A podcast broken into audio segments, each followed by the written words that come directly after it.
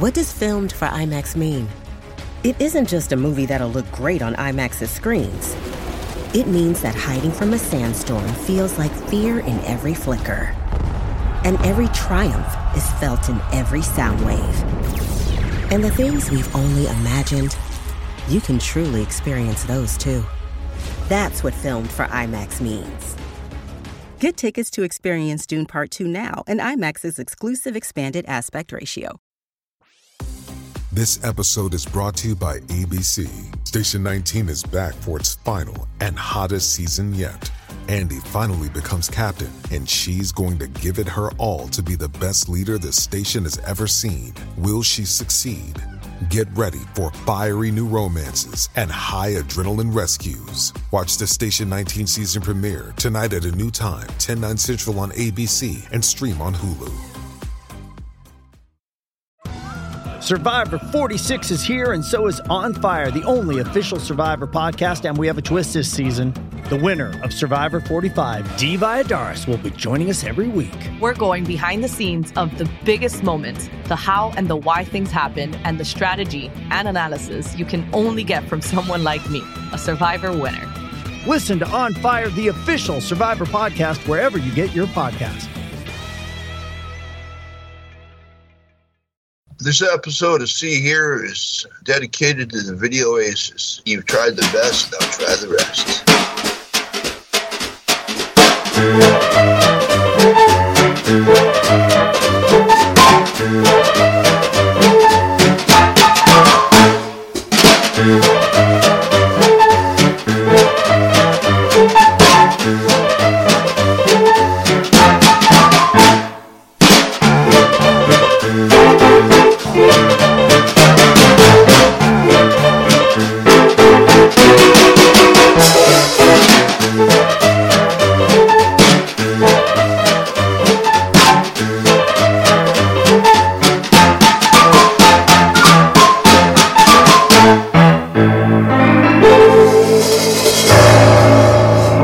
Welcome to episode 104 of the See Hear podcast. We're proudly part of the Pantheon Network of music discussion podcasts. Joining me, as they do, in Brantford, Ontario, Mr. Tim Merrill. Hey, hey.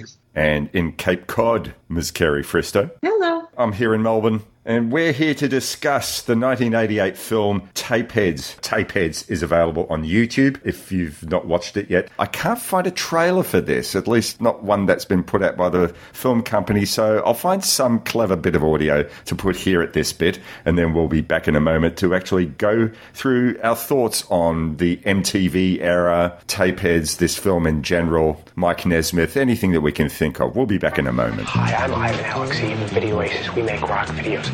You could have fine time to look at this or call me. Your name was... Skip. Ivan, give us a call.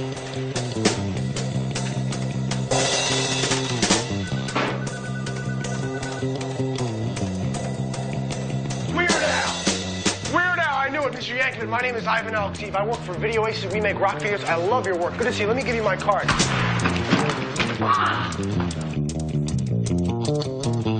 Remind me to get some help.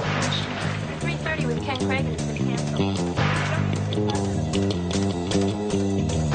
It was a very fine meeting. It was good to meet you. My briefcase. Video Aces make what? My brother. Let's do it. Cube Square Baby Doll.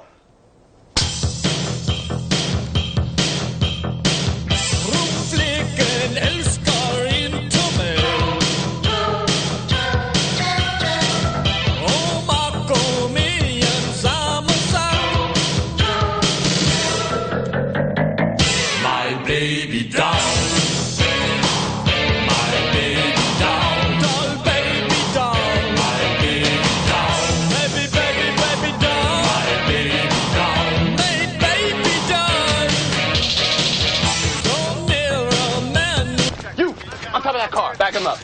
Right. Hey, it's the headband. That's them. No, they're completely harmless. We just did their last video. Fire. No refund!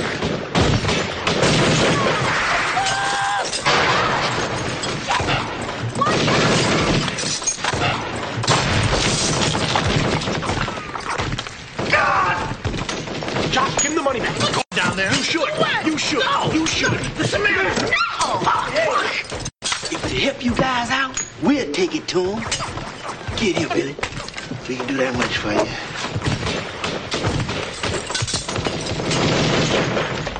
you. We love his wacky moments. No problem, Mom. Come on, let's go.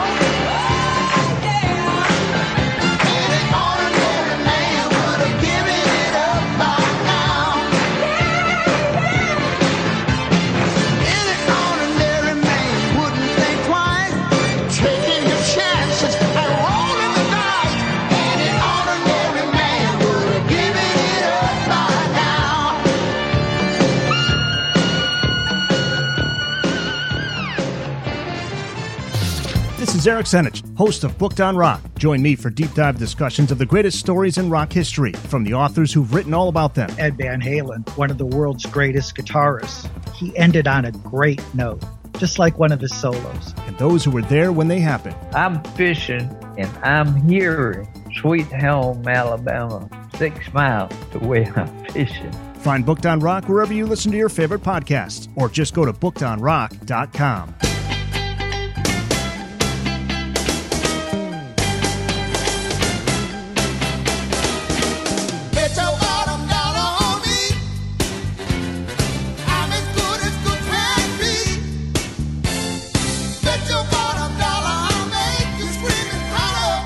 And we're back.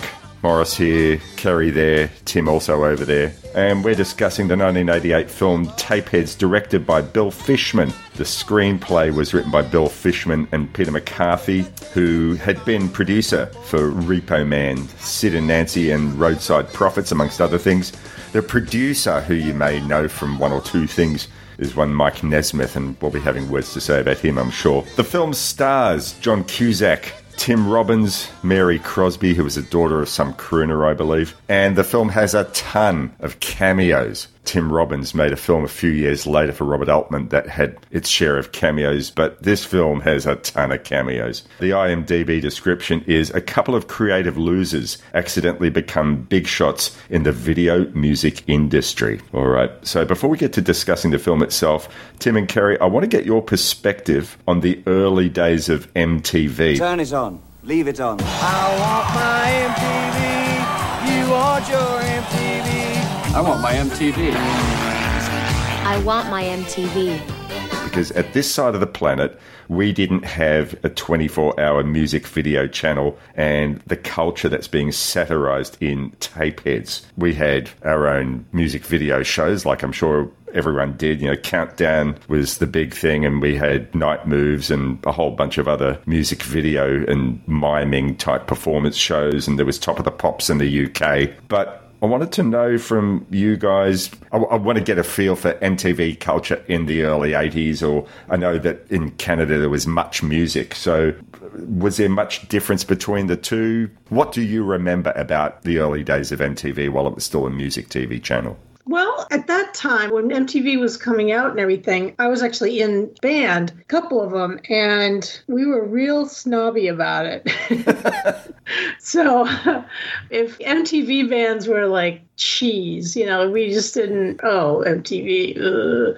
But by the same token, I was dating this guy who was in another band. He was a drummer in this other band, and he took me out to this club, and I can't remember what club it was. It was a really small club in Boston, and we saw this band called O Positive, and O Positive ended up having two tunes that made it to MTV, and he was friends with them, and they were local, and they got signed. It didn't really work out, I guess, but I remember thinking that was so cool that somebody was made MTV, even though, oh my God, because it tended to be more alternative and new wave kind of stuff, which rock and roll people were like, oh my God, please, you know, it was so funny. So I went through different phases, and I really like some of that 80s music now. And at the time I did too, but I don't know, it was just a weird kind of thing. But we were kind of snotty about it, I remember. And some of the videos were pretty cheesy. You know, The Office, the British one? Mm-hmm. And David Brent does a video. I don't know if you've ever seen it. It's really funny. If you don't know me by now, you know that tune. Hi, how are you? Come on in. I've poured you a glass of your favourite wine, Cabernet Sauvignon. I really know you, but I've been lying awake at night, wondering if you really know me. Because... And he's dressed all in white, and there's like, it's so like stereotype. There are these open windows with these long white flowing curtains, and the wind is blowing all the time. And he's always posing in these like quote unquote sexy poses. It's so funny. And then he does the thing where, because that song builds up to a sort of a semi crescendo, and he sort of does this, you know, kind of, you know, really angst ridden singing. And oh my gosh, it is just so funny. And he paid for it himself with like money he got from doing the show or something. So like all his money is gone. But that's kind of how I thought about the videos. Okay, so Tim, did MTV make its way into Canada, or was Much Music what you had instead? Well, this is a funny thing, okay? And I'm laying my cards on the table. Yeah, we're all as old as dirt, all right? You said that like it's a bad thing. There were things that came before MTV. I mean, like, for example, Don Kirshner's Rock Concert. There was Midnight Special. Mm. There were a lot of movie films, like mini-movies. Like, for example, I remember seeing Alice Cooper Elected when they did a short little mini-movie that was even before video. Or even Alice Cooper Welcome to My Nightmare, which was even before music videos. I mean, like, there was a lot. So, I mean, when it came in, it wasn't revelatory. It wasn't like, wow. We used to get bootlegs of, there was an American TV show called Night Flight, where Night Flight wasn't even really associated with MTV, but they would show a lot of eclectic stuff. And then we had a show out of Toronto called The All Night Show, which was kind of like a security guard at a TV station who's there all night, supposed to be minding the place, but he's actually mucking around with the boards and putting up what he wants to watch on television all night. You know, so it was an actor playing a security guard, you know, and so he'd be playing rock videos and this. And this was before Much Music and all of this. It, like, again, it wasn't profound when it first came out. But I kind of agree with Kerry and all the really just ridiculous, pompous videos that came out of the 80s where, you know, all these young bands that balloon parachute pants and fluffy jackets and all this shit, you know, and they were coming out thinking that they were going to be the jewel on the crown when actually they were just another chunk of corn on a pile of shit. You know, I mean, it was just like so many now. Where are they now? Like some guy somewhere in the middle of Kansas owns a used car lot. But meanwhile, he was a rock and roll guy who had one video on MTV in 81. You know, where are they now? But one of my favorite videos that sums up all of it is a video that the Replacements did for Bastards of the Young. And I don't know if you've ever seen this. Yeah, I have. I know this one. Yep. And I love that video where it's just a guy putting on the record and sitting there on the side of the bed and you see his legs and then he just kicks the turntable at the end. That pretty much sums it up for me.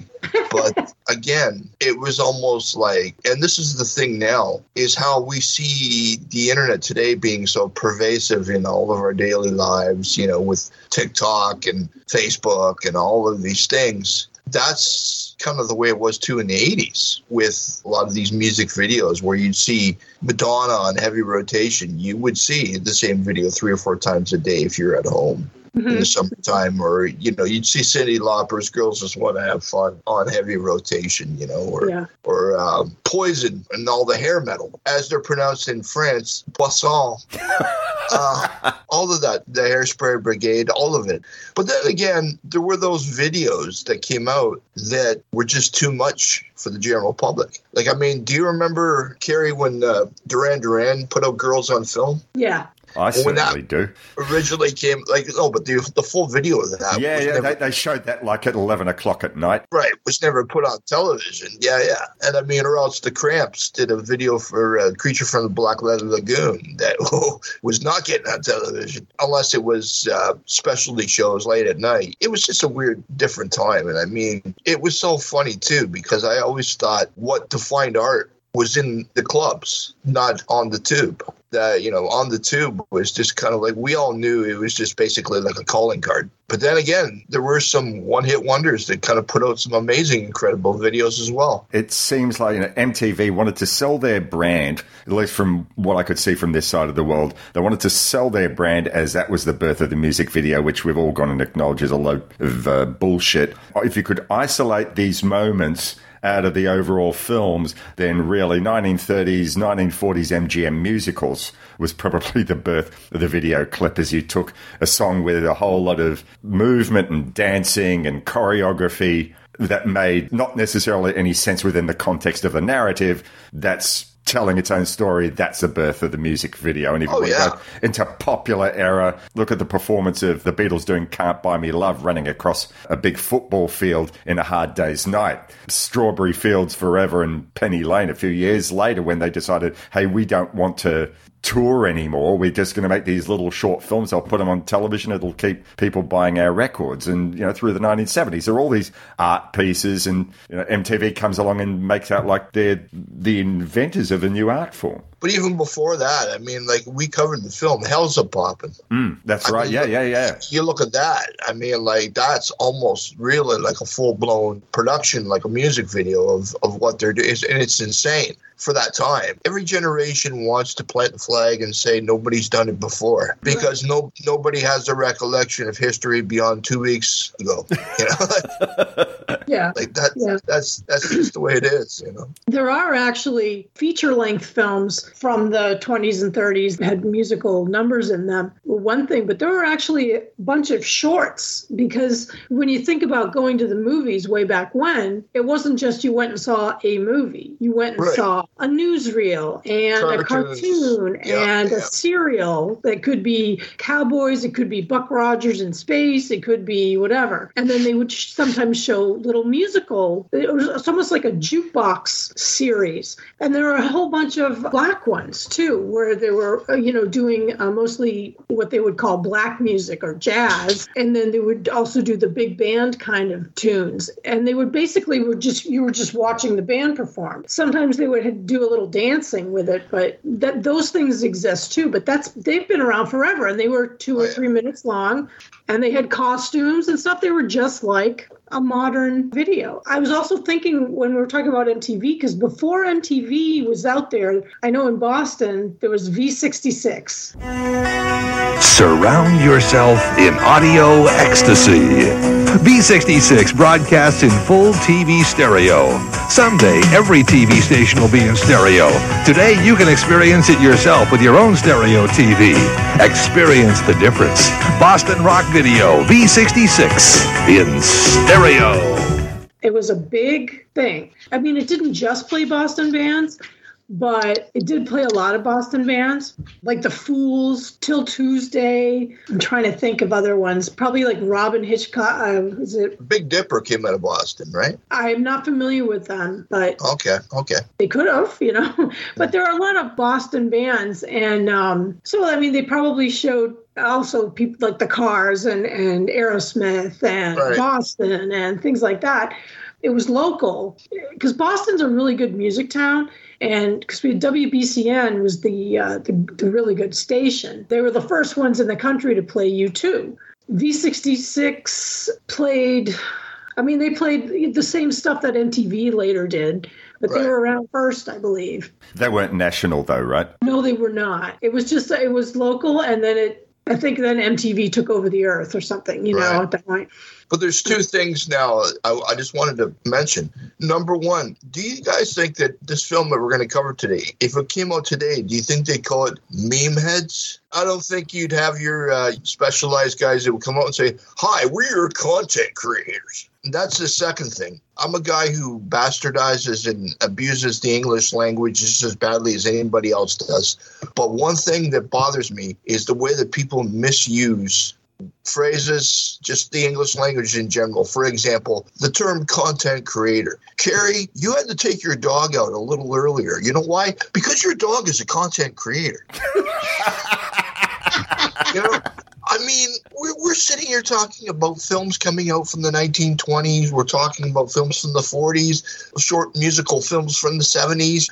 And again, like I said earlier, you know, most people think they've planted a flag and they're the first ones to do anything because they don't have an understanding of history beyond 2 weeks ago. And this term content creator, it just means nothing. You know, shit, Adam and Eve were content creators after they bit that apple, man. I mean, you know, how far do you want to go back? You know what I'm saying? It's nothing new. The funniest thing is my wife says to me, she says, well, if you're not going to call them content creators, what do you want to call them? I said, artists.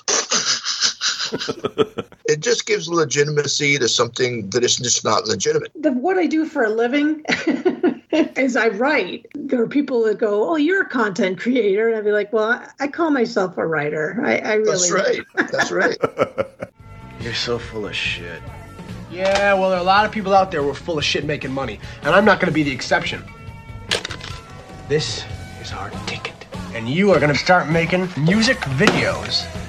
Let's get to the content creator, I mean, the video makers in this film. Let's go around the virtual table. Is that another expression maybe you're unhappy with, Tim? I don't know. I'm going to use it anyway. The virtual table.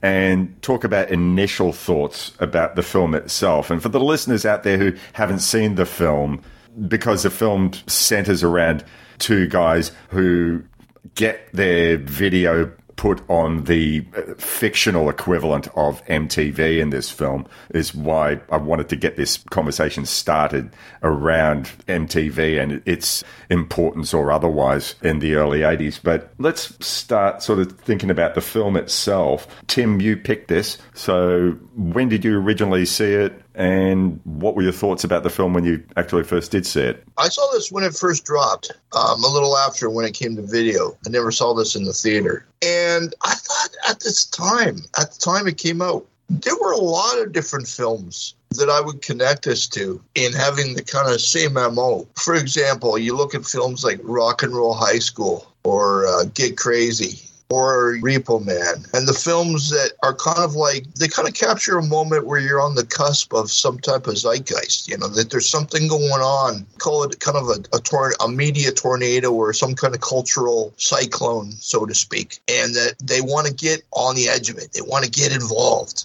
And suddenly, you know, these people that are on the periphery wind up getting sucked into the center of it. And a lot of times, you know, it usually ends up trying to kind of save the rec center or make money or win the battle of the bands or some kind of thing. Even Cheech and Chong's first movie, man, Up in Smoke, where they've just got a wide cast of every single, I know that guy. Oh, it's that dude. Hey, it's her. All throughout the movie. And then it winds up in a theater with somebody playing music or some live concert taking place. The Ramones, Rock and Roll High School, perfect example. But I just think that this film, like I said, it kind of captures a moment of something that just came and went with like a fart in the wind. But these two kind of knuckleheads trying to get in what they think is, you know, a sure thing. But again, it's also, you know, them feeling left out on the edges with, for example, the things they love and the things that they hold important, like the swanky modes, and bringing them up to the spotlight again. Now, here's something also as well. There's vibes I get off this film that almost remind me of a Robert Altman film, where Robert Altman would have such a wide cast, such an ensemble cast. And a lot of his films, like Nashville or Shortcuts, how it just seems like it's just a culmination of a lot of things that have nothing to do with anything.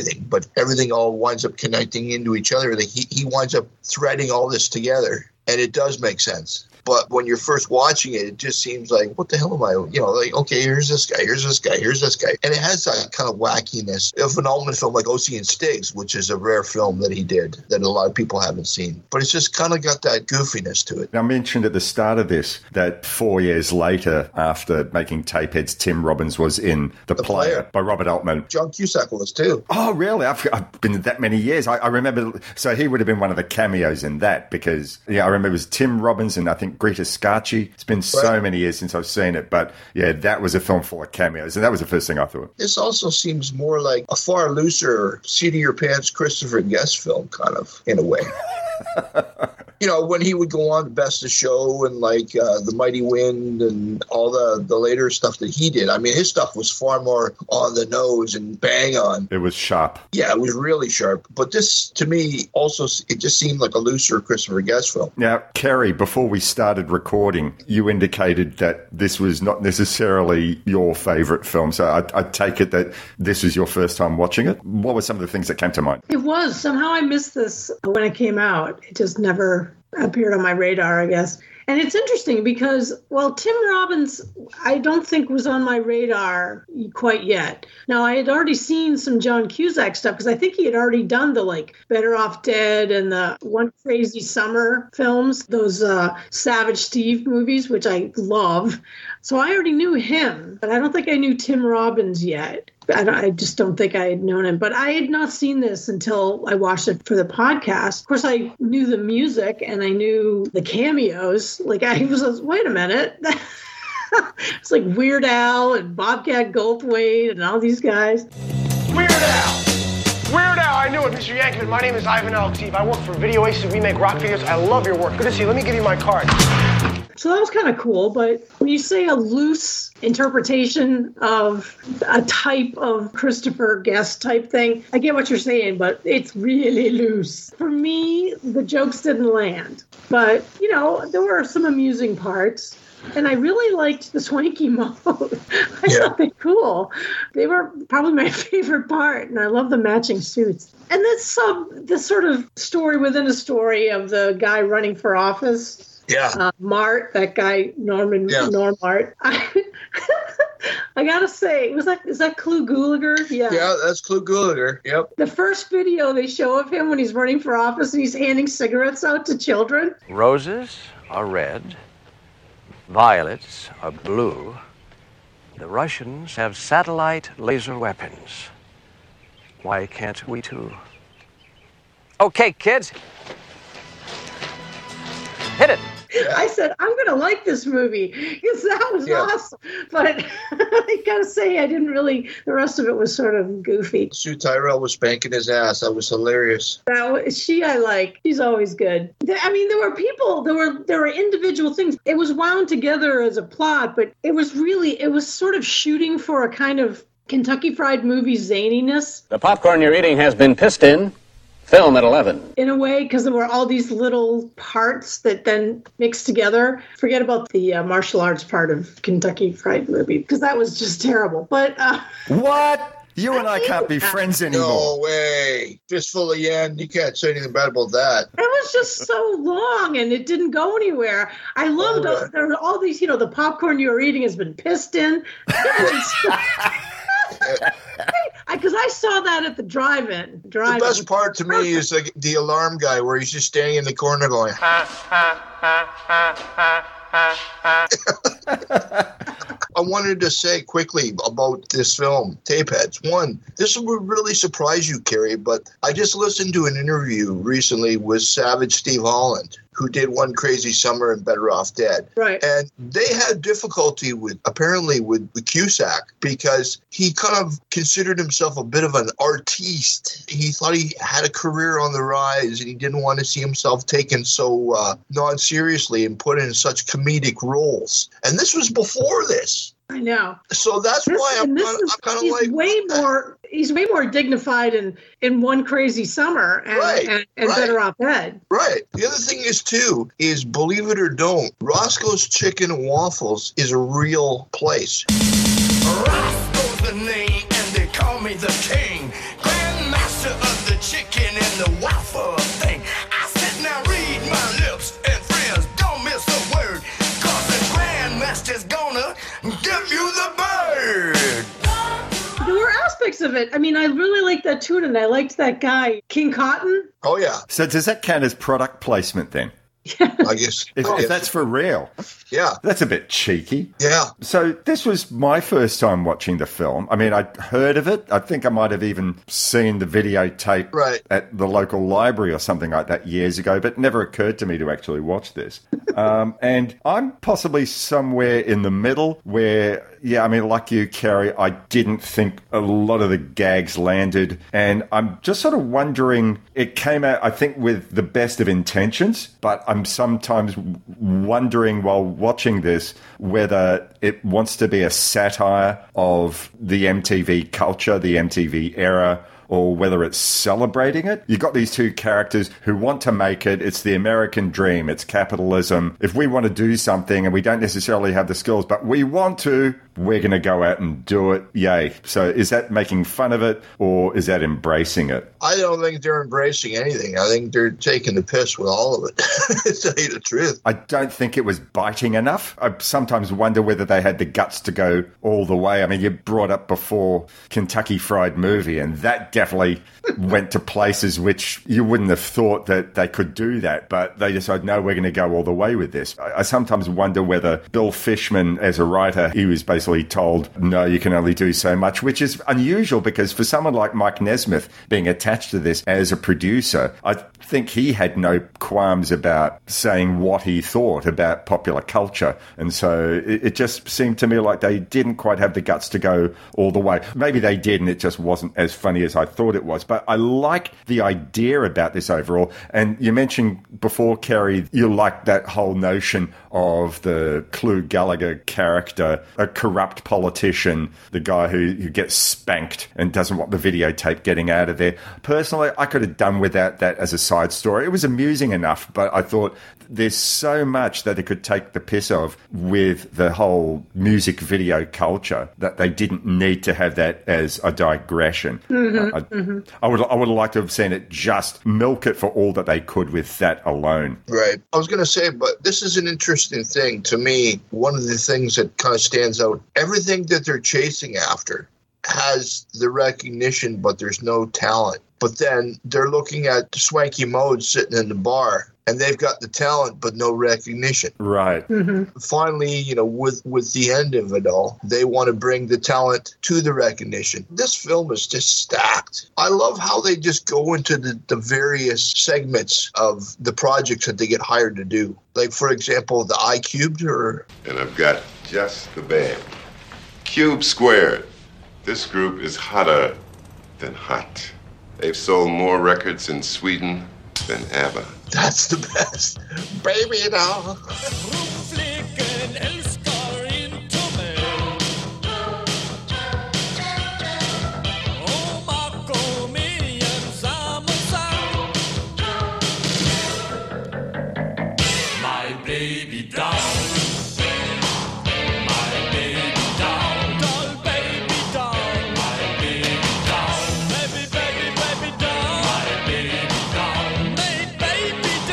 Here's the thing. I mean, I obviously, and we discussed this, I think, when we were talking about Walk Hard, the Dewey Cox story. But to be able to parody something well, you have to get down in the mud and be exactly like that. And it's my contention that watching that Cube Squared video clip, these three Swedish guys who are all wearing muscle shirts and white body length suits and playing Casio keyboards and have got all big hair and singing, you know, this synth song that would not have been out of place in the 80s. I was expecting them to turn into pencil sketches. Yeah, well, they probably didn't have the budget for that in this film. Yeah. But the thing is that if that song had been taken out of the movie and released on its own merits with all this paint flying about and explosions like they do in the mockery of that type of video, it would have been taken seriously in the 80s. It was only like once it got to the end of the 80s where Mike Nesmith and Bill Fishman are saying, geez, this is a bit ridiculous. Let's go over the top and show this being making and we can laugh at it. But I'm suggesting that if that video had made its way to MTV proper, no one would have been laughing at it. It would have just been another video clip, maybe in the vein of Aha. Yeah. It would have fell into the realm of the bum whiffery. Everyone would have been like, wow, this is so profound. You know, exactly. They're talking about the deconstruction of the American family. I want to come back to that whole notion of the videos because I want to talk about Bill Fishman and what he did leading up to the making of this film. But I want to talk just for a couple of minutes about the culture that the film represents. And this is sort of like talking about what you were saying a few minutes ago, Tim, about the zeitgeist and the films that were being made – right, about the time that something was being big into American consciousness. So last Saturday night, I went to Acme here in Melbourne. There's this cinema club, I think, that's being run by a fellow called Lee Gambin. Hello, Lee, if you're listening. He's been running this for a few years, called Cinemaniacs. And he takes films and gives them a cinema screening, and someone gives a bit of a talk before the film starts. So last Saturday night, Joe and I went to see Saturday Night Fever. You know, I work on my hair a long time, and you hit it. He hits my hair.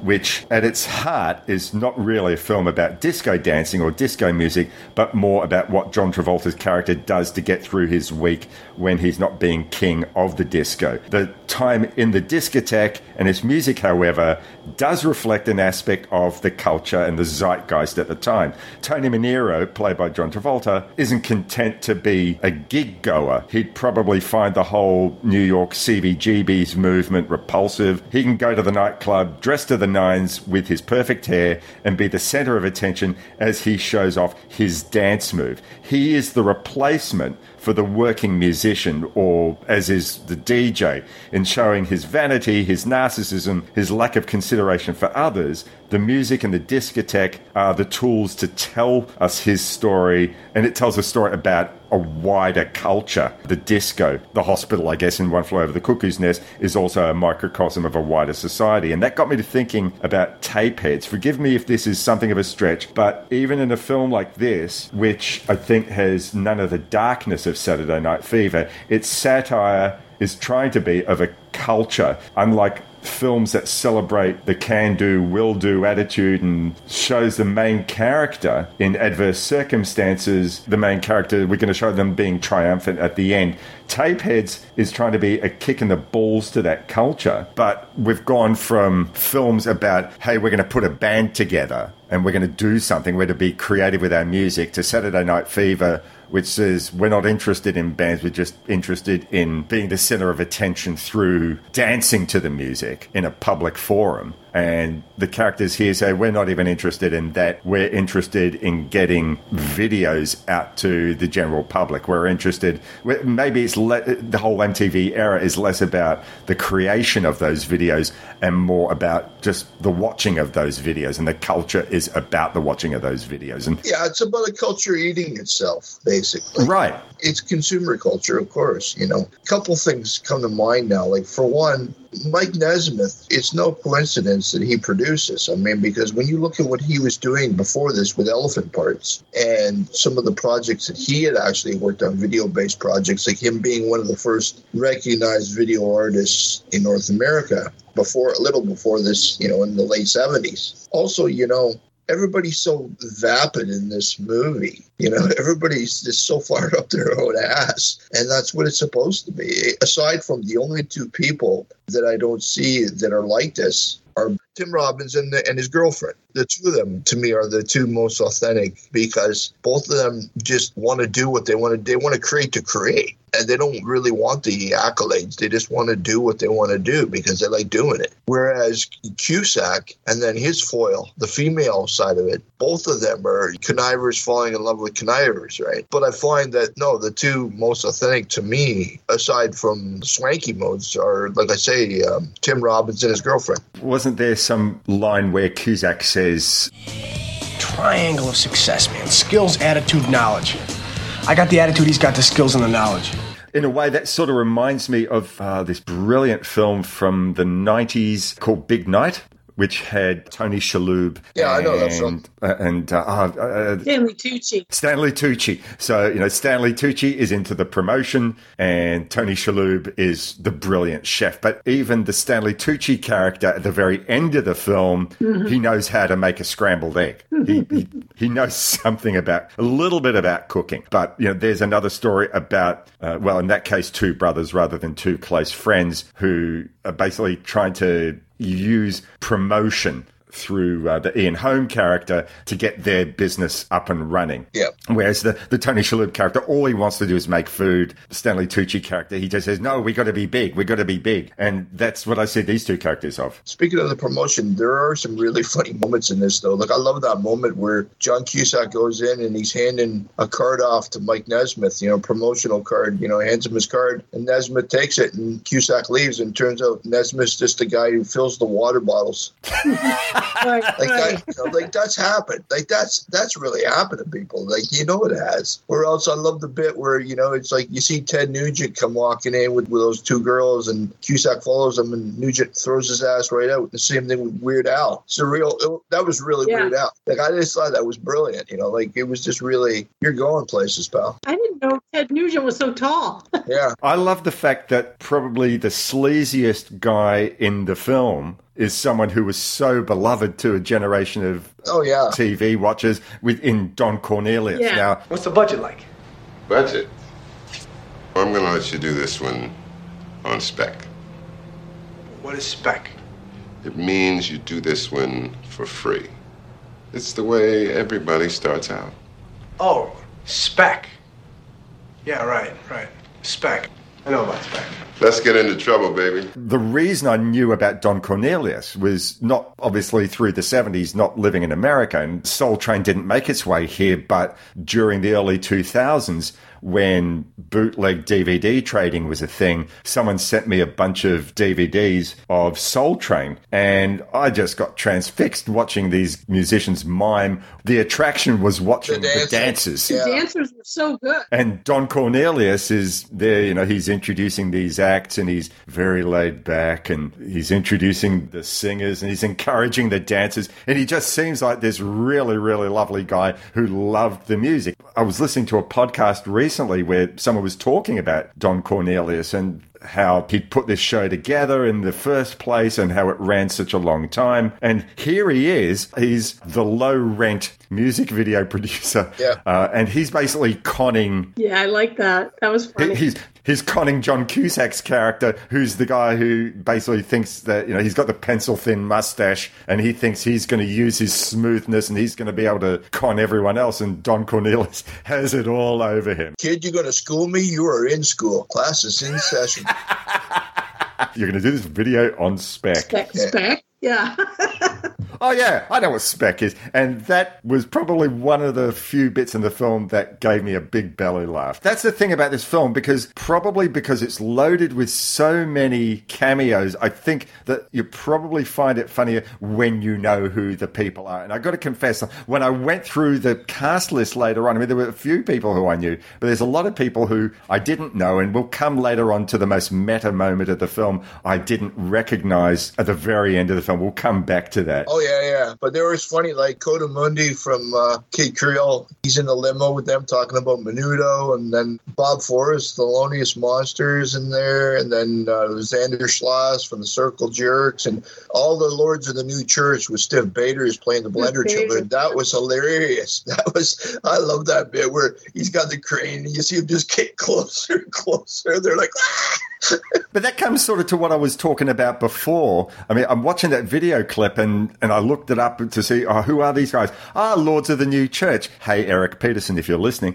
And I went to watch a few Lords of the New Church videos. They're not really, I mean, musically it's very different to the Blended Children, but video-wise, it's not terribly different to the sort of thing that they would think, which makes me wonder whether they sort of thought, we're tired of making these videos. Yeah, we're going to do this because it's taken a piss out of what we've done, or whether they thought, no, this is something that's genuinely different to what we've done as Lords of the New Church. No, I think they were just having fun. But I mean, I love how they screwed the video up, and then they wound up taking footage from the funeral, and they throwing it in there as the as the music video. That I was really It's funny. I'm always torn when filmmakers use a lot of stunt casting, and they have 12 million cameos where you're just waiting waiting for the next one to show up, and you're really scrutinizing people and going, wait a minute, do I know him? Do I know her? Who are they? It's fun, but it's also distracting from the main idea of the film and stuff like that. So, I mean, I feel like you have to sort of limit the amount of stunt casting you do, but that and... the main thing that got me was just the mood of the film, the zaniness. I can't take too much zany. I'm glad you went on our Hell's a Poppin' episode then. Yeah, you would have hated that. I mean, things like I love the Marx Brothers, right? But that's different to me because it's also really witty. They're funny. They're making jokes. They're funny. They're much funnier. And it just didn't land, you know? I mean, there were enough interesting parts of it to make it watchable, but I was just like, okay, you know? Something happened. Yeah. Oh, God, we got to run. All the time. I'm just like, okay, enough already. I think where I would say overall that I liked this film over the fact that I thought a lot of it didn't land was probably because of the spirit that it was made in. And sometimes that is enough for me. But, I mean, I had very few belly laughs, but overall I thought that, you know, the spirit that this was made in was enough to score the points with me. I gotta say, I think you're ascribing a lot of depth to this movie that perhaps isn't really there. You know what? Bernie used to accuse me of that all the time, but I thought, well, if I don't do that, then this is going to be like a 10-minute episode. Born in the 1940s, my parents couldn't hope. Etsy King was on the march for power, true. Black power, that is. Panthers and their attitudes were fresh. New business suits.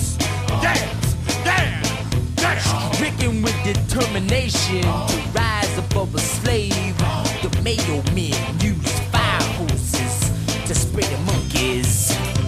I wanted to bring up for a couple of minutes about Bill Fishman, who was the director of the film, because I'm not sure if this was the first case, but maybe it's an early case of a music video director graduating, if you want to call it that, to making a movie. And obviously he's thinking, well, I'm going to make a film about something that I know. I mean, like nowadays, I think it's a lot more common. And the big examples are, I guess, Spike Jonze and Michel Gondry. Well, one thing I wanted to add about Fishman as well, and I don't know if you were aware of this, he did another really, really good music film that I happened to catch on Tubi, and it's called My Dinner with Jimmy. It's actually about the Turtles' first tour of Europe. Oh, wow. And how they wind up going over there and becoming really dismayed, and it winds up with a 25-minute scene of them sitting down having dinner with Jimi Hendrix. Oh, now I got to see that. You reckon that's on Tubi? Yep, it is. Okay. But it's really good, and Howard Kalin's actually involved in it. I'm trying to think, was Howard on Gilbert Gottfried's podcast? Yep. Yeah, I thought so, because I remember there was some Turtles association on the Amazing Colossal podcast, but I couldn't quite remember for sure. I found it interesting, like, whilst trying to look up what else Bill Fishman had done in music videos, I found a website, imvdb.com, which is dedicated to music videos and music directors, although I think it's very Northern Hemisphere-centric. No mention of Chris Levain from Australia, who directed 20th Century Oz or Oz, a Rock and Roll Road movie, who was like a pioneer in Australian music videos, but never mind, they can always improve. But Bill's been directing music videos since the early 80s. The earliest listed at that site was back in 1983 with a song called Jet Fighter by the 3 O'Clock. And the last thing that he did listed there was last year with the Backstreet Boys doing a cover of Last Christmas by Wham. I went onto YouTube and someone had very conveniently put together I don't know, about 15 or 20 music videos that Bill Fishman had done as a playlist. So I watched about 3 or 4, and there's one of Hank Williams Jr. doing a song called Young Country. And the common thing with a few of these videos is it's always interrupted with dialogue. So you've got these old farts sitting around arguing over what constitutes country music, and that ain't country, and that ain't country, with a whole bunch of look-alike musicians in the clip arguing otherwise. There was a Ramones film clip for the great song Something to Believe In, and that film took the piss out of the USA for Africa visually. Right. That had a cast of thousands. So, you know, once again, it seems like Bill says, hey, are you available? You available? That was quite funny. And then there was a film clip by Suicidal Tendencies. Trip to the Brain, yeah, Trip to the Brain. Lead singer Mike Muir is escaping a sadistic psychiatrist swinging a brain in front of him. And John Cusack, acting as a sadistic army sergeant who calls him a maggot, he makes an appearance in that film clip. And one of my favourite bands, Wilco, there you go. Once again, Bill Fishman had gone and directed their song Out of Sight, Out of Mind from their early album Being There. And that one was sort of different to the other videos in that it wasn't trying to tell a story. It was just the four of them getting up in a plane and going skydiving. And I think one of them's on a skateboard while skydiving, and they just land in a field, and that's it. And they're all playing their instruments while they're diving through the air. So it just led me sort of thinking, when you watch some films with directors that we consider auteurs, you know, whatever, they have a style about them. You can identify a Stanley Kubrick film. You can identify a Martin Scorsese film. But I'm just sort of wondering, forgetting Bill Fishman for a second, were there any music video directors that you know of that had a style, or did they make things, to use the other definition of the expression used in the film, did they make things just to spec? Did Bill Fishman have a style? I mean, because like watching those first few videos that I mentioned there, it seemed like there are a ton of videos that were made probably by other directors that look very much in that style. Or did Bill Fishman, to the best of your knowledge, did he make these videos in his particular way and other people copied off him? I'm not sure, because I know like there was a lot of guys who did definitive styles. Ridley Scott did video to start. There was others. Oh, wow. Yeah, there was others that had a definitive style, like in certain video, and people were pulled for having their specific styles. But for Fishman, I don't know. If you really think about it, though, like, Kerry, do you remember the Twisted Sister videos? Oh, yeah. 100%, yeah. How they were goofy, how it was just like, you're not listening to this stuff in my house. Right. The guy from Animal House that... Right. You know, we're listening weak. Yeah. That kind of... There was always those goofy stories in a lot of 80s videos. Huey Lewis and the News had some funny ones. Of course, Robert Palmer always had those girls dancing in the background, right? Yeah. And even Cyndi Lauper with Girls Just Want to Have Fun with her dad, Lou Albano. Yeah, he had Lou Albano, and she had Lou Albano. And then Van Halen had some... Hot for Teacher. Hot for Teacher was funny. Now, that's funny because, I mean, like you look, you know, I mean, obviously how long ago that was, you know, 30-some-odd years ago. But imagine that video coming out today. Oh, yeah. Nah, don't think so.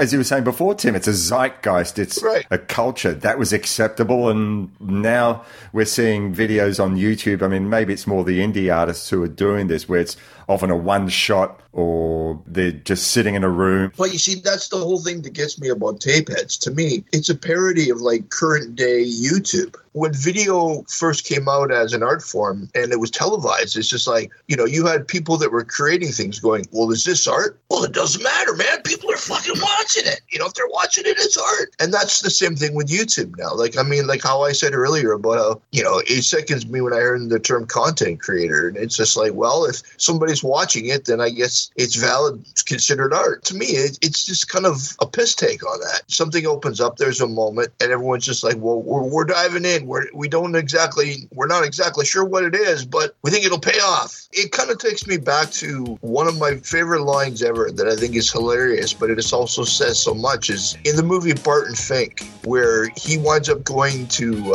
Hollywood for the first time, and then he meets this the film head Michael Learnard, and Michael Learnard says, now the important thing is we all wanted to have that Bart and Fink feeling. You know, write me something with that Bart and Fink feeling. He's never had anything produced. But it's just that thing about, you know, like, give me that thing you do. What do I do? You know? I was a little fish swimming in a great big pond. Oh. You had some real good bait. Give me some. I was swimming on the bottom trying to go upstream, searching for an answer to a lonely dream. That's when the two characters in the film, played by John Cusack and Tim Robbins, they're trying to climb up the corporate tree, as it were, or trying to get big in the music video world. but they're true to their love of the swanky modes, which are played by Junior Walker and Sam Moore. And I can't help but feel that Bill Fishman or Mike Nesmith or maybe even Cusack and Robbins themselves, you know, saw that Junior Walker and Sam Moore had long been forgotten, although maybe, I guess, you know, maybe not, because the Blues Brothers would have brought that whole soul revival back to people's attention, and that terrible film Soul Man was probably out about the same time. But maybe Sam and Dave, or certainly Junior Walker, who I think was more of a session musician than an artist known in his own right. The only thing I can think I remember of his is Shotgun, which might have been like an early Motown hit. But Sam and Dave were kings of soul in the 60s, and then, you know, they split up and got back together, but Sam and Dave hated each other's guts.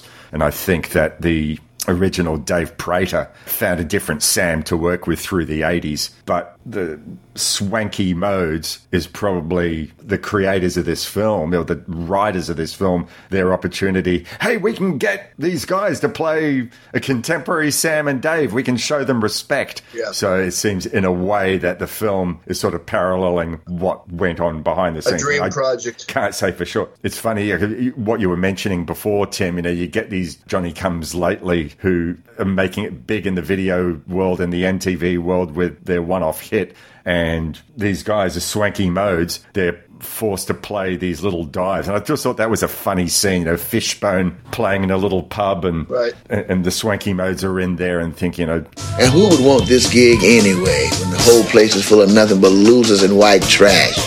I just sort of see that maybe in a parallel to what happened 7 or 8 years before. Right. That, you know, with Belushi and Aykroyd, we're probably seeing their mission from God, as it were, was to revive the careers of the Stax greats, and maybe even going further back by having Cab Calloway in there, and, you know, bringing Ray Charles, and that was their mission. And maybe to a smaller extent, that's what happens with bringing Sam and Dave. Well, not Sam and Dave. The scene in the bar when the guys first go in and they make the proposal, Sam and Junior, and they're talking to them, and it makes me laugh because it almost reminds me of, you know, the old Warner Brothers cartoon where they had the little dog and then the bulldog, and the little dog's like, yeah, absolutely. Like, what's Spike? What am I going to do, Spike? Spike? Spike, shut up. It's like, you know, that's what it reminded me of, where the two guys are just sitting there at the bar, just like, you know, whatever, you know, it's just like, what do these white boys want, you know? We're going to bring you back to the top tomorrow night. Of course, it's always going to happen in 24 hours. Right. Actually, so one bit that did make me laugh, but I think they probably pinched that bit from the Steve Martin film, The Man with Two Brains, was they want to get a couple of beers for the swanky modes. Says, oh yeah. The brothers against drink driving have been on my ass. Now recite the alphabet backwards, skipping all the vowels, and give me the sign language for each letter as you pass by. ZYXWVTSRQPNMLKJHGFDCB. And it sort of reminds me of that moment in The Man with Two Brains where he says, okay, I want you to hop on your hands, juggle these three balls on your hands while singing the Erkenschlagen Schlurgen song. Damn your drunk tests are hard. Junior Walker and Sam Moore go from being probably as genuinely bemused their characters as they would be like in real life, thinking, what are we doing in this film, hey? But at the end, when they give that performance at the concert, they absolutely own it. And I think it's probably not by coincidence that the song they're singing is called An Ordinary Man Would Have Given Up By Now.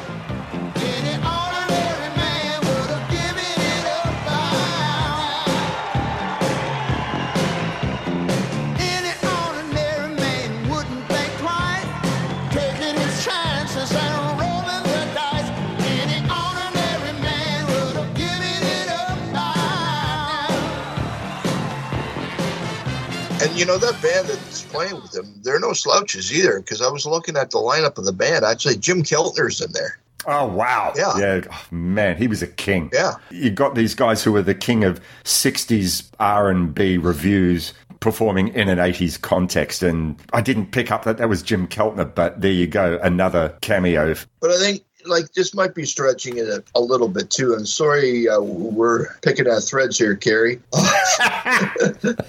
Well, no, but here's the thing that I find interesting though is that with all the video performances that they're catching, like the baby doll, and then the blender children, and then finally at the end, it's like being there. That's the purest you're going to get, you know. I mean, it's just like everyone wants magic to happen, get it on video, you know, and they try to create this environment that never seems to come together. Like I say, with the Euro trash and then with the glam guys, they try to create this artificial environment that never really seems to come together. But then when you get the two standards up there, two, you know, soulful dudes in suits, man, just giving it. That's where it's just like there's no smoke machines, there's no filters, there's no nothing. It's just them. It's just the performance, right? The suits. Yep. And I think that's I thought the suits are awesome. Oh yeah, me too. Shiny blue double-breasted. Right. But to me, that it's trying to say something there. That it's like you can have your puffy hair and you can have all your color filters and your pencil sketches and your video. Take on me, whatever you want to do. But in the end, it's the performance. That's where the shit or shine comes through. You're 100% on the money there. I hadn't even thought of that. But that, see, Kerry, that's why we do analysis of films that don't warrant them. Did I say we shouldn't do analysis of films? No, never. I just said that this movie did not hit my sweet spots. Just didn't do it. But right. I mean, there still were aspects that I liked, and I would never ever say not to review a movie. Are you kidding me? Oh.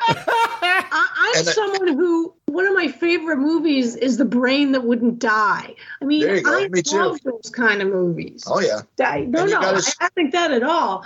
And, you know, I like a lot of the music in this. It's just, yeah. I don't know. I couldn't figure out, like, what John Cusack was going for. He was too sort of over the top. I'll be honest with you. I don't think that he did a great job in this film. I'm beginning to sort of think less and less of him as an actor. He wasn't sleazy enough. I mean, he had the pencil-thin mustache. And, you know, he keeps coming up with these ideas, which, you know, he's just tailing on his best friend's talent. But I don't really think he worked. I would have liked to have seen someone a bit sleazier and maybe it would have been funnier. Well, you know who would have really been a good substitution for Cusack, I think? Who's that? Harvey Weinstein.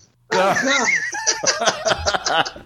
you're saying you want the sleaze, right? So I mean, you know, a sleazy actor, Tim. A sleazy actor. Right? Yeah, you're right. He wasn't acting. You're right. All right. Any final thoughts? I will always watch a film that has Bobcat Goldthwait in it. Just saying.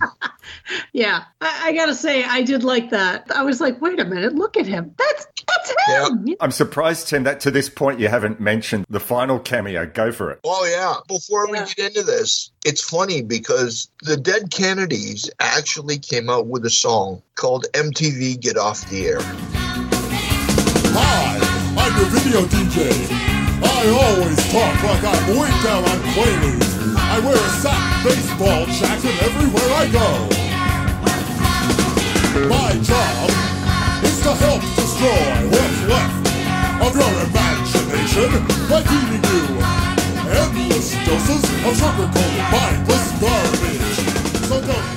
And, you know, just about the whole absurdity of it all. And at the very, not spoiler alert, the very end of this film, the guys basically they pull off their coup, but then they're going to get hauled off for basically televising nudity worldwide. And one of the fellas that goes to haul them off, one of the FBI agents, is none other than one Mr. Jello Biafra, lead singer of the Dead Kennedys. And it's funny how his line in the film is, you know, remember what we did to Jello Biafra?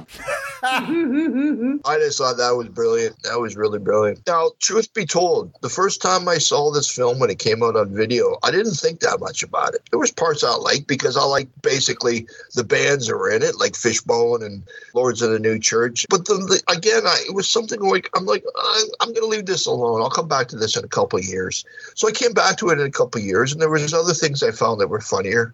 And it was more like the other actors, not so much the music. And then I said, I was still going to leave it alone, come back to it a couple of years later. And then there was other things that I found. So every time I come back to this film, I'm just finding that there's other things at another level or something else that just kind of make me smile about it. I'm not saying this is Birth of a Nation, you know, or this is not Gone with the Wind. This could be the Citizen Kane of music video movies, but... you know, well, it had Martha Quinn. Yeah, it's not the greatest film, but it's, you know, but I like this. I don't know, man. Like, to me, this was like a grilled cheese. You know? I tend to agree, for all the fact that I wasn't laughing up and down the whole way through. As I said earlier on in the show, I think that it's just the mood that it set. I found it likable. Yeah. And sometimes that's enough. My biggest negative was the pacing of it, too. It was just... all over the place. It was all over the place. You know, there would be like zany madcap part, and then it would just lay there like a lox, you know, and you'd be like, okay, is something going to happen? One thing that I'll give it points for, Kerry, and I wonder if you'd agree with this, is that it never got serious towards the end. It wasn't like that sort of film where everyone has to learn something, which I think tended to be an 80s trope in a lot of comedy films. It wasn't necessarily really over-the-top funny, but it never sagged into, well, here's a lesson. Yeah, no, it didn't. No. There was a lesson, though. I mean, if you want to run for president, don't ever get yourself videotaped wearing a ballerina outfit while you're getting spanked. And the other lesson is pay your parking ticket. Right. That was a genuine... Where did that come from? That was pretty clever. I got to give them that. It would take a miracle.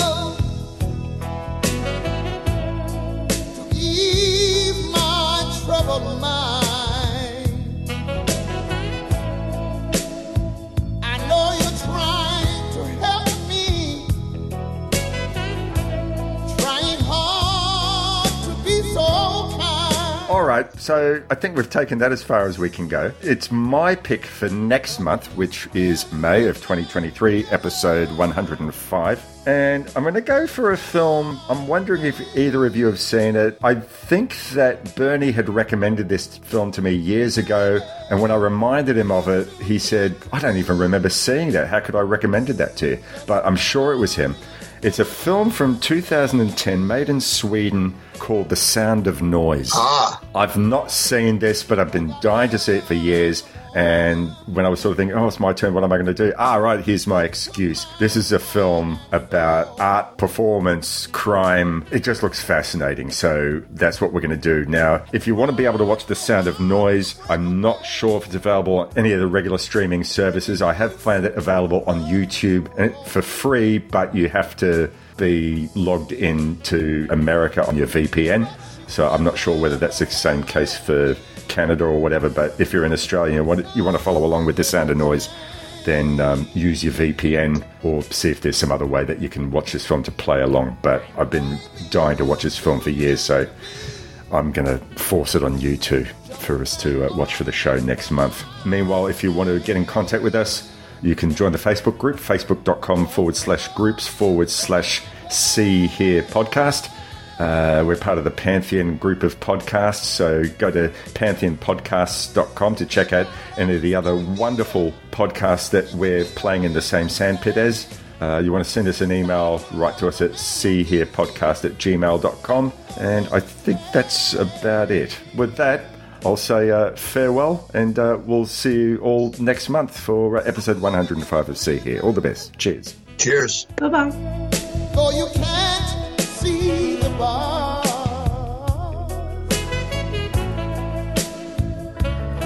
been wounded so many times, though you cannot see the scar.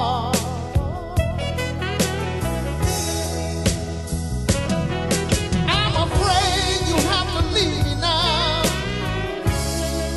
and the reason.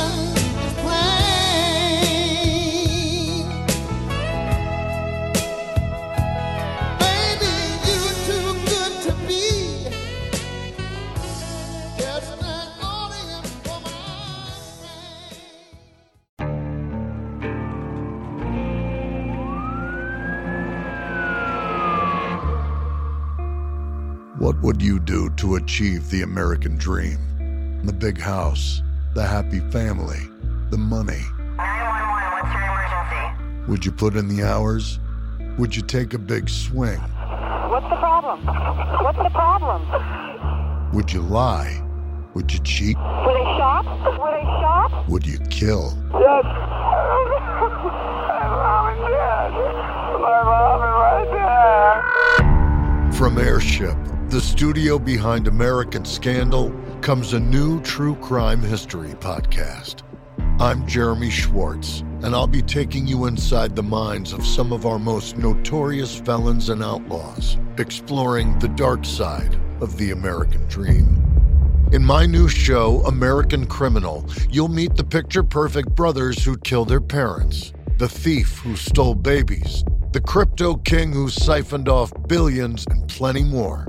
From assassins and gangsters to killers and con artists, whatever the case, whoever the criminal, you don't know the full story until now.